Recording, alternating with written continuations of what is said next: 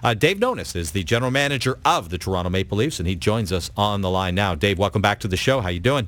I'm good, thanks. How are you guys doing? Not too badly. Uh, well, it was a disappointing finish to the season, and there were certainly some critical words expressed by members of uh, your organization, including uh, the very top in Tim Leiweke, the president and CEO of Maple Leaf Sports and Entertainment. Uh, Randy Carlyle is back with a two-year extension. Uh, tell us about the rationale to not make a change behind the bench. Well, we felt that, you know, looking at our coaching situation uh, and where it's been the last three years, that, you know, Randy is a, a guy that's brought us some success. Uh, to, you know, we arguably could say that we overachieved. Uh, a large part of that, um, I think we can attribute to the to the coach and how he got them to play. I think we look at some of the younger players that we have and how they've developed in the last couple of years, and you know, including Gardner and Kadri and Morgan Rielly, and that he's not afraid to bring some of the younger players along, and we're going to be a continue to be a young team. Um, and it, it was so it was a a situation where after we reviewed where we're at and where we need to go, that Randy would be the, the guy that would be able to help bring us there. Uh, Dave, on this program and others on this station, we debated long and hard during the uh, last month of the season, especially whether the troubles with the Leafs were coaching or whether it was more the players to blame. Uh, it seems that in affirming Randy Carlyle for three more seasons, uh, management is putting responsibility for what took place largely at the feet of the players, and that that is the message being sent today.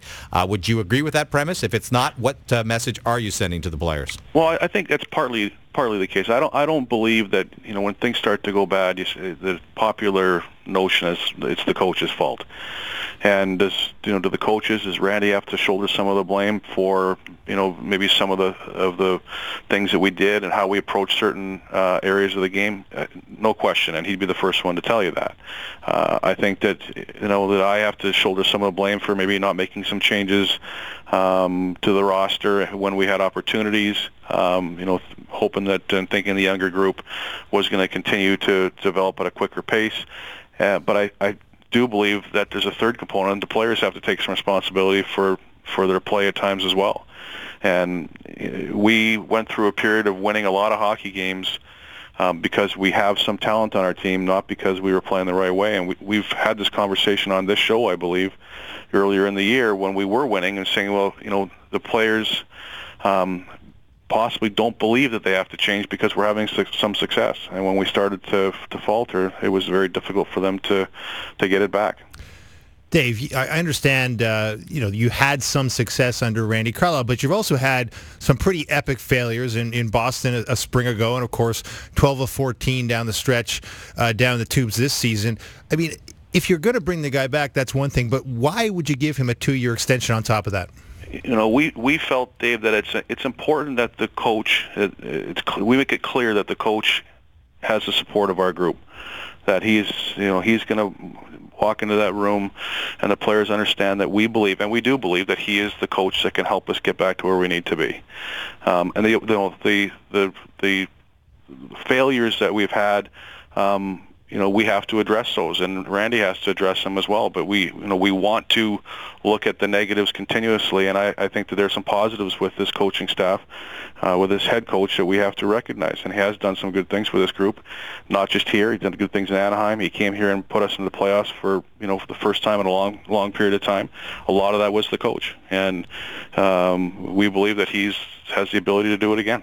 Eh, well, we all know Randy had, of course, the Stanley Cup championship in 06-07. But since then, Dave, you talk about success. He's only won one playoff round. And if you look at the five-year trend of his team's shot differential, I mean, they've been a negative uh, shot differential five years running. They've been in the bottom six of the league five years running. And you guys were in the bottom two of the league uh, in a very important stat. Uh, how, does that concern you?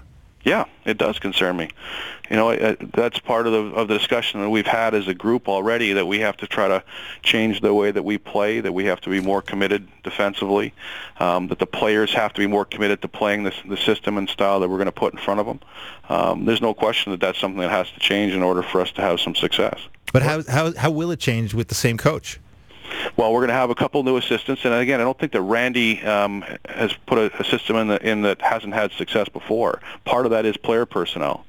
Part of it is the players that, we have put in front of them, uh, and we have to you know continue to put players there that are going to help us be better successful. General Manager Dave Nonis. Uh, Dave, today on the conference call that uh, Randy Carlyle was part of, a question was asked about the Maple Leafs' performance down the stretch, and specifically the, the Winnipeg game, which I believe was April the 5th. And, and Randy Carlyle referred to, said, we were out of gas.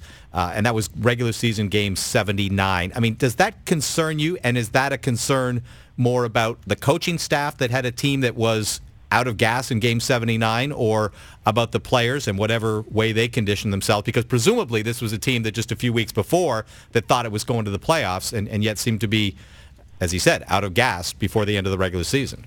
Yeah, I think there's there's a couple things there. There's physically out of gas, and and then also I think mentally that there was a lot of think players that were were fried, and that they just they for whatever reason they couldn't they couldn't bring it the level of play back up. Um, also, I think what I alluded to earlier, where we were winning hockey games and we weren't necessarily playing uh, as hard as we did the year before. And when we started to struggle a little bit, even before that, when we went on that Western swing, mm. I know the coaches really cranked up on on we have to raise our level, and and, and we did, but it took a lot out of them, um, and we weren't playing at that level for most of the of the year. And when we had to crank that up, uh, there was a lot of fuel that was spent, and that's you know that is our fault. There's no question about it. Dave, I mean, when you look at cranking up effort level. Um, there's a, there's a feeling around here that you might need to change some of the players to get better effort level or better performance in general. I mean, how much do you think you're going to have to turn over this roster to make the necessary changes to change the way you play? We're going to have to make some changes. You know, the one thing that Dave that I don't think is is positive is to say, you know, we're going to change 40% of this roster because as you know, that's not necessarily possible. Mm-hmm. So there's two things that we have to look at. One is we're going to have to get some players, A, from within. There are players that, that are playing with the Marlies right now that we feel are, are capable of stepping in and playing for us next year. Second area is going to be through free agency where there's probably some short-term free agents that might be attractive uh, on a very, you know, older players that could help uh, give us a year or two uh, of, of effort. And then the third one is probably the biggest one is going to be through trade and there's going to be players between now and end of June that are going to be offered to us uh, that we have to look at and see if they're going to make us better. If any one of those three areas we feel we have a player that's going to help our team improve, then we have to make that change. If there's not, then it's incumbent upon the group that we have to, to get the job done. You're not going to just um, be able to switch uh, three or four defensemen or get a top six center centers because you want one. There's they're just not uh, always readily available. So those options have to be looked at. We're going to look at and and there will be changes. There's no question about it. To what extent, it'll depend on the availability of other players. Our guest is Maple Leaf General Manager Dave Nonis. Uh, Dave, alongside with announcing the extension for Randy Carlyle, assistants Greg Cronin, Dave Farish, and Scott Gordon uh, are, no, are not going to be retained by the club. Uh, tell us about the significant, first of all, the rationale, and, and a lot of fans are going to look at that and say, well, they changed the assistant coaches. Okay, big deal. Tell us how significant you think that can be, but maybe I'll get you to begin by just the rationale for uh, not retaining those three gentlemen. Well, first of all, as I said on the call, those are three quality uh, people and they're good coaches. I've already had one team call about one of the, one of them uh, asking permission to talk to them. So these are guys who have, are are good coaches and have done a good job. Um, and again, the year before when we probably would all agree that we overperformed, uh, I think you could point to the assistant coaches a number of areas where that where they helped and, and made that happen. Um, the feeling for us was that we needed to change the mix. We needed to have possibly some different schemes, defensive schemes, uh, a different feel with that group, different relationships built with the players. Um, a lot of, you know, I think a lot of uh, change will take place with having three or two new assistant coaches. It's something that, um, you know, that uh, football does regularly. You know, that changing assistants uh, in order to, to, to get a spark, to get some new ideas, to get some energy in the group um, is is done on a regular basis. And you know, we, we feel this something that could that could give us a spark and give us some new ideas and help move us forward. Dave, uh, a little while ago on this show, Tim Leiweke, the CEO of your uh, franchise, was boasting about the the way you and Brendan Shanahan, the team president, have been working together.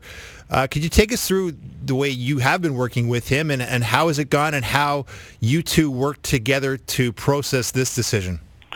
Well, it's gone well. It's you know it's it's going to take some time for both of us uh, in terms of feeling out how each other um, does certain things, but it's it's gone very well. I mean, we've been in constant contact regarding the you know the coach situation. We've thrown around different ideas. Uh, you know, Brendan's got strong opinions on on certain things, and he and he comes about them I think from a, a different way. His background.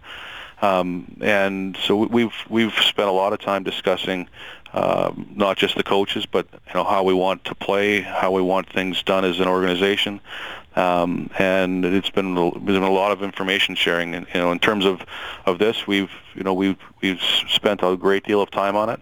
Um, you know, we've we both came out at the same spot uh, that this was was something that we needed to do and and uh, was in the best interest of our team, and we moved forward together and got it done. Uh, Dave, clearly, when you give your coach a two-year contract extension, uh, that's an affirmation of, of, what you think of him. Uh, can you explain to us why this decision took so long? Because if you were so bent on bringing Randy Carlyle back, as clearly that's the direction the club was going, uh, why almost a month from the end of the regular season does this announcement come? Well, there's a number of reasons. Some, you know, that we don't need to talk about here, but the biggest one is, you know, we spent a lot of time talking about uh, not just Randy but the whole organization. Randy was aware, um, you know, that. Uh, uh, that that what we thought of him. It was not like he sat the last month and we didn't talk to him. We spent a lot of time talking with him about the team and, and about uh, what we wanted to do. Uh, there's a number of other things that happened in the meantime, including the World Under 18 Championships, which I was at. Uh, these aren't discussions you want to have over the phone, um, and so it, it took it took a little bit of time, but it also wasn't. Um, we weren't about to rush it. We wanted to make sure that we spent the appropriate time analyzing all areas of this decision, and, and we were comfortable at this point to move forward. Uh, Dave, we appreciate your time uh, joining us, and uh, good luck as the off season rolls on.